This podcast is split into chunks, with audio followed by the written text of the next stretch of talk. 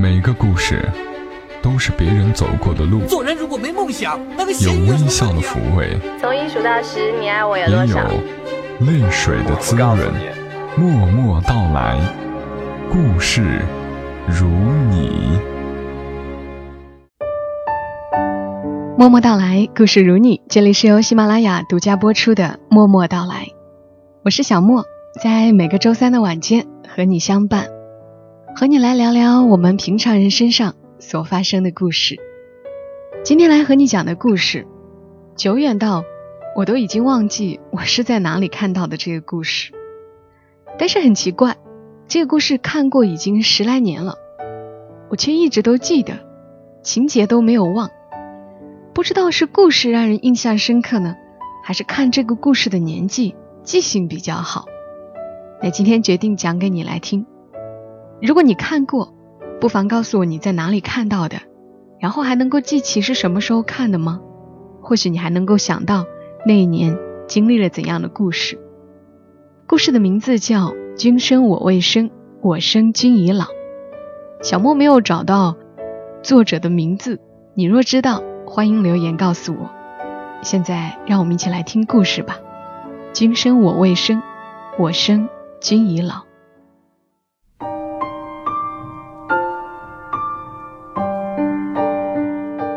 我是一个孤儿，也许是重男轻女的结果，也许是男欢女爱又不能负责的产物。是哲野把我捡回家的。那年他落实政策，自农村回城。在车站的垃圾堆边，看见了我，一个漂亮的、安静的小女婴。许多人围着，他上前，那女婴对他灿然一笑。她给了我一个家，还给我起了一个美丽的名字——桃夭。后来他说，我当初那一笑，撑得起“桃之夭夭，灼灼其华”。哲野的一生极其悲戚。他的父母都是归国的学者，却没有逃过那场文化浩劫。愤懑中双双弃世，哲野自然也不能幸免，发配农村，和相恋多年的女友劳燕分飞。他从此孑然一身，直到三十五岁回城时捡到我，我管哲野叫叔叔。童年在我的记忆里并没有太多不愉快。只除掉一件事。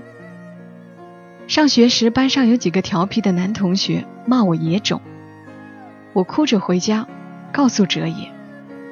第二天，哲野特意接我放学，问那几个男生：“谁说他是野种的？”小男生一见高大魁梧的哲野，都不出声。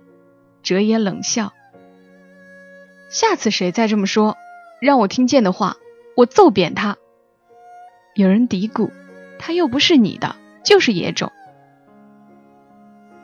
哲野牵着我的手回头笑，可是我比亲生女儿还宝贝他。不信，哪个站出来给我看看，谁的衣服有他的漂亮，谁的鞋子书包比他的好看？他每天早上喝牛奶吃面包，你们吃什么？小孩子们顿时气馁，自此再没有人骂我过是野种。大了以后想起这事儿，我总是失笑。我的生活较之一般孤儿要幸运得多。我最喜欢的地方是书房，满屋子的书，明亮的大窗子下是哲野的书桌。有太阳的时候，他专注工作的轩昂侧影似一道逆光的画。我总是自己找书看，找到了就窝在沙发上，隔一会儿。哲野会回头看我一眼，他的微笑比冬日窗外的阳光更和煦。看累了，我就趴在他肩上，静静的看他画图撰文。他笑，长大了也做我这一行。我撇嘴，才不要，晒得那么黑，脏也脏死了。啊，我忘了说，哲野是个建筑工程师，但风吹日晒。一点也无损他的外表，他永远温雅、整洁、风度翩翩。断断续续的，不是没有女人想进入哲野的生活。我八岁的时候，曾经有一次，哲野差点要和一个女人谈婚论嫁。那女人是老师，精明而漂亮。不知道为什么，我不喜欢她，总觉得她那脸上的笑像贴上去的。哲野在，他对我笑得又甜又温柔；不在，那笑就像变戏法似的不见。我怕他。有天我在阳台上看图画书，他问我：“你亲爹妈呢？一次也没来看过你。”我呆了，望着他，不知道说什么好。他啧啧两声，又说：“这孩子傻，难怪他们不要你。”我怔住，忽然哲野铁青着脸走过来，牵起我的手，什么也不说就回房间。晚上我一个人闷在被子里哭。哲野走过来，抱着我说：“不怕，夭夭不哭。”后来就不再见那女的上我们家来了。再后来，我听见哲野的好朋友秋飞问他：“怎么好好的又散了？”哲野说：“这女人心不正，娶了她，夭夭以后不会有好日子过的。”邱飞说：“你还是忘不了叶兰。”八岁的我。牢牢记住了这个名字。大了后，我知道叶兰就是哲野当年的女朋友。我们一直相依为命，哲野把一切都处理得很好，包括让我顺利健康的度过青春期。我考上大学后，因学校离家很远，就住校，周末才回家。哲野有时会问我，有男朋友了吗？我总是笑笑不作声。学校里倒是有几个还算出色的男生，总喜欢围着我转，但我一个也看不顺眼。甲倒是高大英俊，无奈成绩三流；乙功课不错，口才也甚佳，但外表实在普通；功课相貌都好，气质却似个莽夫。我很少和男同学说话，在我眼里，他们都幼稚肤浅，一在人前就来不及的想把最好的一面表现出来，太着痕迹，失之稳重。二十岁生日那天，哲野送我的礼物是一枚红宝石的戒指，这类零星首饰，哲野早就开始帮我买了。他的说法是，女孩子大了。需要有几样像样的东西装饰。吃完饭，他陪我逛商场，我喜欢什么，马上买下。回校后，敏感的我发现同学们喜欢在背后议论我，我也不放在心上，因为自己的身世已经习惯人家议论了。直到有天，一个要好的女同学私下把我拉住，他们说：“你有个年纪比你大好多的男朋友。”我莫名其妙，谁说的？他说，据说有好几个人看见的，你跟他逛商场，亲热的很呢。说你难怪看不上这些穷小子，原来是傍了孔方兄。我略一思索，脸慢慢红起来，过一会儿笑道：“他们误会了。”我并没有解释，静静的坐着看书，脸上的热久久不退。周末回家，照例大扫除。哲野的房间很干净。他常穿的一件羊毛衫搭在床沿上，那是件米咖啡色的尊领。买的时候原本看中的是件灰色鸡心领的，我挑了这件。当时哲野笑着说：“好，就依你。看来小夭夭是嫌我老了，要我打扮的年轻点呐。”我慢慢折着那件衣服，微笑着想一些零碎的琐事。接下来的一段时间，我发现哲野的精神状态非常好，走路步履清洁生风，偶尔还听见他哼一些歌，倒有点像当年我考上大学时的样子。我纳闷。星期五我就接到哲野电话，要我早点回家。出去和他一起吃晚饭。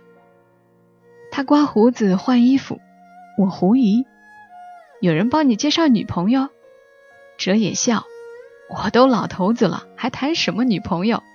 是你邱叔叔，还有一个也是很多年的老朋友，一会儿你叫她叶阿姨就行。我知道，那一定是叶兰。路上，哲也告诉我，前段时间通过秋飞，他和叶兰联系上了。叶兰丈夫几年前去世，这次重建，感觉都还可以。如果没有意外，他们准备结婚。我不经心的应着，渐渐觉得脚冷起来，慢慢往上蔓延。到了饭店，我很客观的打量着叶兰，微胖，但并不臃肿，眉宇间尚有几分年轻时的风韵。和同年龄的女人相比，她无疑还是有优势的。但是跟英挺的哲野站在一起，她看上去老得多。他对我很好，很亲切，一副爱屋及乌的样子。到了家，哲野问我：“你觉得叶阿姨怎么样？”我说：“你们都计划结婚了，我当然说好喽。”我睁眼至凌晨才睡着，回到学校我就病了，发烧，撑着不肯落课，只觉头重脚轻，终于栽倒在教室。醒来，我躺在医院里，在挂吊瓶，哲野坐在旁边看书。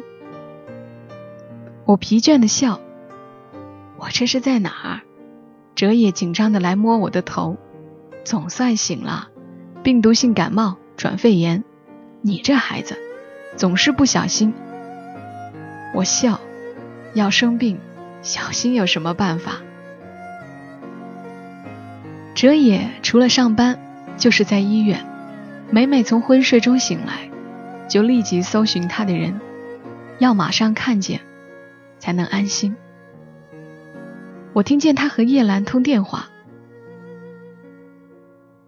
幺幺病了，我这几天都没空，等他好了，我跟你联系。我凄凉的笑，如果我病能让他天天守着我，那么我何妨长病不起？住了一星期院才回家，哲也在我房门口摆了张沙发。晚上就躺在上面，我略有动静，他就爬起来探视。我想起更小一点的时候，我的小床就放在哲野的房间里。半夜我要上卫生间，就自己摸索着起来，但哲野总是很快就听见了，帮我开灯，说：“幺幺小心啊！”一直到我上小学，才自己睡。叶兰买了大捧鲜花和水果来探望我，我礼貌的谢她。她做的菜很好吃，但我吃不下。我早早的就回房间躺下了。我做梦，梦见哲野和叶兰终于结婚了。他们都很年轻，叶兰穿着白纱的样子非常美丽。而我这么大的个子，充任的居然是花童的角色。哲也愉快的微笑着，却就是不回头看我一眼。我清晰的闻到新娘花树上飘来的百合清香，我猛地坐起，醒了，半晌，又躺回去，绝望的闭上眼。黑暗中，我听见哲也走进来，接着床头的小灯开了。他叹息：“做什么梦了？哭得这么厉害。”我装睡，然而眼泪就像漏水的龙头，顺着眼角滴向耳边。哲野温暖的手指一次又一次的去划那些泪，却怎么也停不了。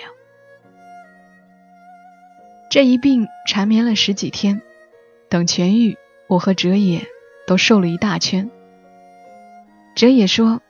还是回家来住吧，学校那么多人一个宿舍，空气不好。他天天开摩托车接送我，脸贴着他的背，心里总是忽喜忽悲的。以后叶兰再也没有来过我们家。过了很长很长的一段时间，我才确信，叶兰也和那女老师一样，是过去式了。我顺利的毕业就职，我愉快的、安详的过着，没有旁骛。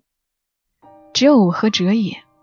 既然我什么也不能说，那么就这样维持现状，也是好的。但上天却不肯给我这样长久的幸福。哲野在工地上晕倒，医生诊断是肝癌晚期。我痛极攻心，却仍然知道，很冷静的问医生：“还有多少日子？”医生说：“一年，或者更长一点。”我把哲野接回家，他并没有卧床。白天我上班，请一个钟点看护，中午和晚上由我自己照顾他。哲野笑着说：“看，都让我拖累了。本来应该是和男朋友出去约会呢。”我也笑，男朋友那还不是万水千山只等闲。每天吃过晚饭，我和哲野出门散步，我挽着他的臂，除掉比过去消瘦，他仍然是高大俊逸的。在外人眼里，这何尝不是一幅天伦图？只有我。在美丽的表象下，看得见残酷的真实。我清醒的悲伤着，我清晰的看得见，我和哲野最后的日子，一天天在飞快的消失。哲野很平静的照常生活，看书，设计图纸。钟点工说，每天他有大半时间是待在书房的。我越来越喜欢书房。饭后总是各泡一杯茶，和哲野相对而坐，下盘棋，打一局扑克，然后帮哲野整理他的资料。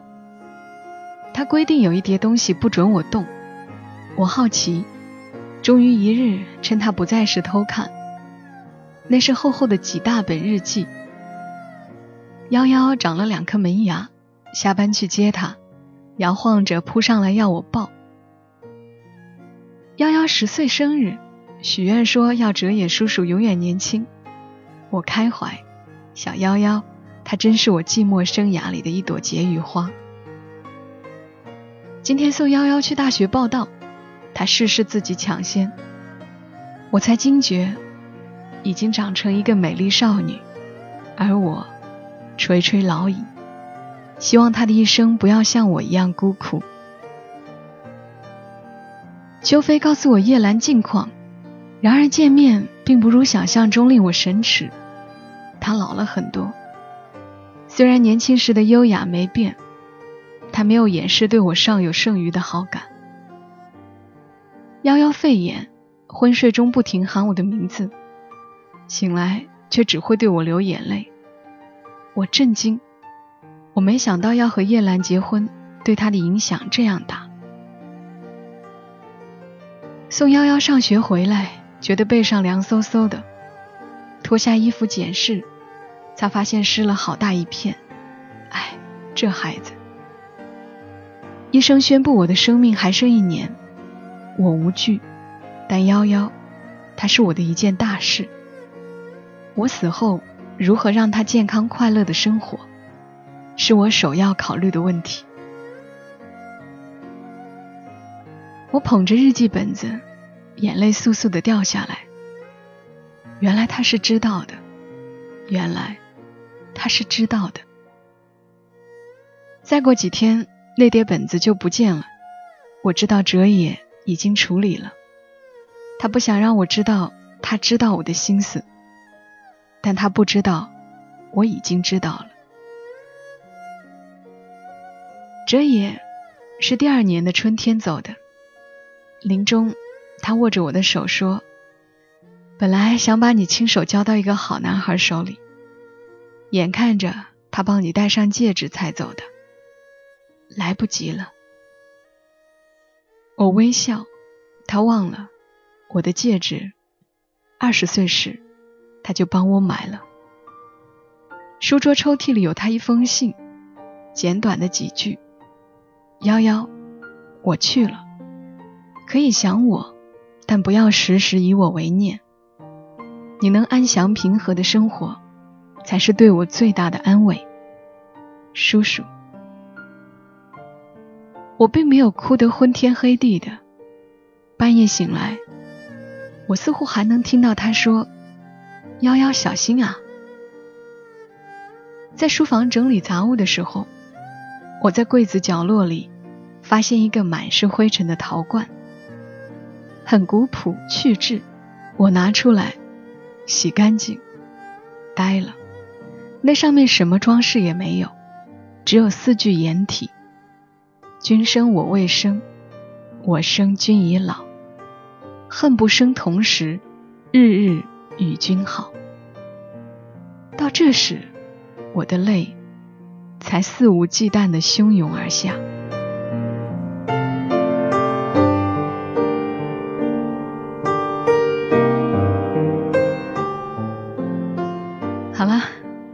读完这个故事，大抵也就明白了为什么对这个故事念念不忘了。这个故事勾勒出一个温润体贴的男人，满足少女时期的所有幻想。只是那个时候还没有流行大叔控吧？为什么我们会迷恋哲野这样的男人呢？我想是因为他成熟、得体、有品味、专注于工作，让人踏实、有安全感，并且正直、善良。而这样的男人并不算多，又因为“君生我未生，我生君已老”的遗憾。更让人难以忘怀。这里是默默到来，感谢你听到我。今天小莫就陪伴大家到这儿，欢迎你关注“默默到来”的公众号，“默默到来”的全拼再加一横。同时也非常希望你能够把我的节目分享出去，转发到朋友圈，让更多的人听到。好啦，我们下期声音再会。小莫在长沙跟你说晚安。